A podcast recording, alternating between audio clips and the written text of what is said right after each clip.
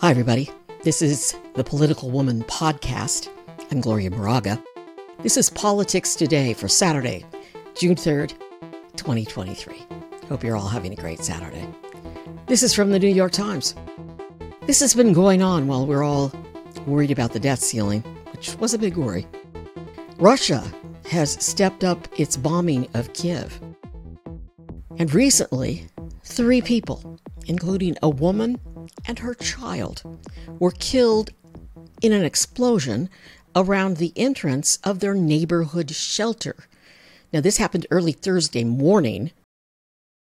Shelter was locked, and this trio and others were locked out of that shelter in the middle of an air raid, and uh, dozens of others were wounded in that area. So, in The Guardian, there's a report that Zelensky has ordered an audit of Ukrainian air raid shelters after these civilian deaths and others. Meantime, Blinken was in Finland. And Blinken says Russia's war has backfired. He was in Finland celebrating the newest member of NATO, Finland. Uh, Blinken took to the stage and said, Strengthening Ukraine's defenses, which we have done and NATO allied NATO nations have done against Russia, was a prerequisite for diplomacy and to end the war in Ukraine. And Blinken then warned against short term ceasefires that might play into Moscow's advantage. Russia's power, its interest, its influence for years to come is going to be is involved here. And he says, when you look at President Putin's long term strategic aims and objectives, there's no question. Russia is significantly worse off today than it was before the full scale invasion. He says that's happening, he, quote, militarily, economically, geopolitically. I hope so. I've been reading up on what's going on on the U.S. Mexican border with immigration. And this story, and I have a whole list of others. I'm going to just do a complete podcast on it. I, I have done immigration before, but everything's changing. I think I need to update, so I'll have that for you later. Biden signed the debt ceiling bill today. He talked to the nation on Friday you know, before his uh, Oval Office speech, Biden was faced with a lot of angry progressives in the Democratic Party. They are saying that he agreed to too many Republican demands during the negotiations. And some Democratic lawmakers voted against the debt ceiling bill for that very reason. Uh, pretty soon, people are going to have to start paying back their student student loans that had been suspended. So that's coming up. And new re- work requirements imposes on some food stamp recipients uh, more work requirements. However, in this deal, the White House made sure that homeless and veterans are covered and they're nothing's going to change. They're going to be allowed to get food stamps. Biden actually sat behind the Resolute desk in the Oval Office. He reassured Americans that there is currently robust job growth in this country. And he mentioned that the economy added 339,000 jobs in May alone. And he's glad that that those gains are not going to be sidetracked by global fears that the United States is unwilling to pay its bills. Back to hunger in America. I uh, just wanted to go over. I placed this in this portion of the podcast. I don't know why. Biden signed changes to the age requirements for food assistance. And what it does is it expands work requirements for people ages 50 to 54. But then those veterans and homeless are exempt. But advocates are wondering that those work requirements are going to harm older Americans because they say sometimes it's more difficult when you're older and poor and you lose your job to get jobs. And some people in this age group, you know, you, employers see your age on, you know, what year you were born on your applications, and they just they don't want you. They don't want you. I mean, why hire you? Why hire a 55, 54 year old when you can hire an 18 year old? And now some states are lowering the age so that younger and younger kids are working, which is a, another whole horrible story. I was reading this from the Center for Budget and Policy Priorities, so they estimate that 750,000 adults could lose their food assistance or will lose their food assistance because of this debt ceiling bill.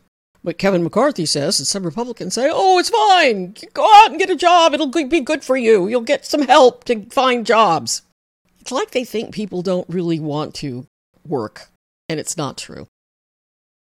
Fort Bragg, one of the largest military bases in the United States, has officially been named Fort Liberty following a ceremony yesterday. The North Carolina Post's new name is part of a congressionally mandated plan to rename military bases. Ships, streets that previously honored Confederate leaders. So, military bases, ships, streets. The nine army posts that were built during the second half of the 20th century in former Confederate states are what's going to be affected.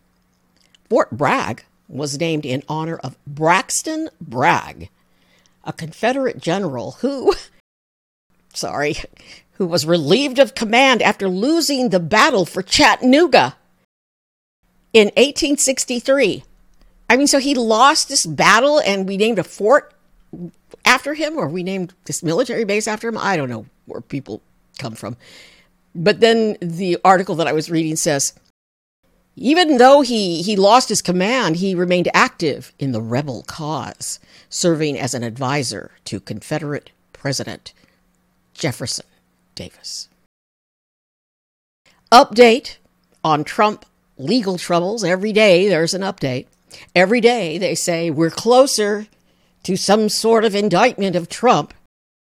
This is um, a headline in one of the big newspapers I don't think I put a link here on my page, but I'll find it if need be.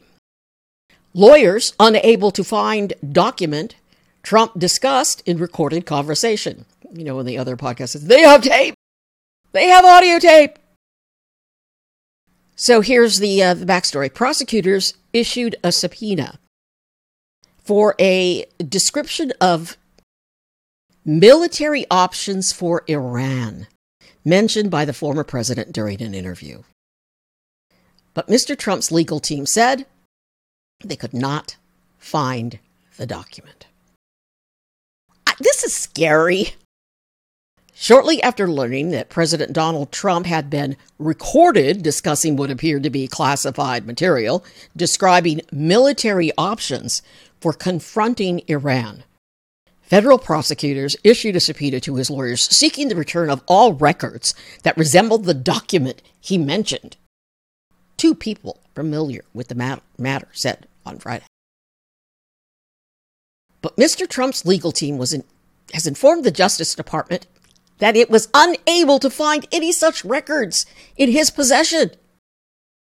The people said they keep attributing, they don't want to say I'm saying this, uh, it is unclear whether prosecutors have been able to track down the document themselves, leaving open the possibility that the material remains at large. I didn't know material could remain at large. The material remains at large.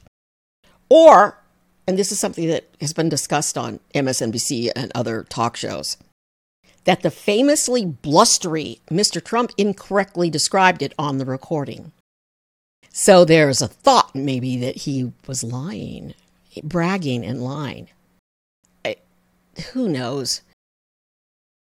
the subpoena was issued in March, and it sought any and all records pertaining to General Mark A. Milley, chairman of the Joint Chiefs of Staff, and to Iran, including maps or invasion plans, according to people familiar with the matter. As part of their investigation, prosecutors have been asking witnesses whether Mr. Trump showed people a map he took with him when he left office that contains sensitive intelligence information. If I wrote a book and I said all of this, I would just get laughed at. It would just be a laughing stock. Speaking of which, I put together a timeline and I've taken it from all the different timelines that are on the internet on the classified documents story. So I think if I don't get interrupted by family and others, I will post that. I will record that tonight and post it first thing in the morning. Timeline coming. On the campaign trail, this is kind of on the campaign trail. Donald Trump is under fire from Republicans for complimenting North Korean dictator Kim Jong un. After his country was admitted to the World Health Organization's executive board. Congratulations to Kim Jong un, the former president wrote on Truth Social, misspelling his name while sharing news of the admission. And then some Republican candidates went after him, including Nikki Haley and Brian Kemp, the governor of Georgia. And uh, it was noted that what's going on with the governor of Georgia? Why is he stepping in and criticizing uh, Trump? So, I like some of their quotes. Oh, maced. I'm going to end with this because this is kind of funny in a funny, not so funny way. Maced. And I got this from Jamie Dupree. I'm not sure what's up with Rep. Nancy Mace, R. South Carolina this week, but she certainly undermined her efforts to portray herself as an independent voice in the GOP. It started on Tuesday when the South Carolina Republican went on Twitter to denounce the debt limit deal between Speaker McCarthy and President Biden. And here's Jamie's bullet point deal. Washington is broken, Mace began before veering off course. Republicans got outsmarted by a president who can't find his pants.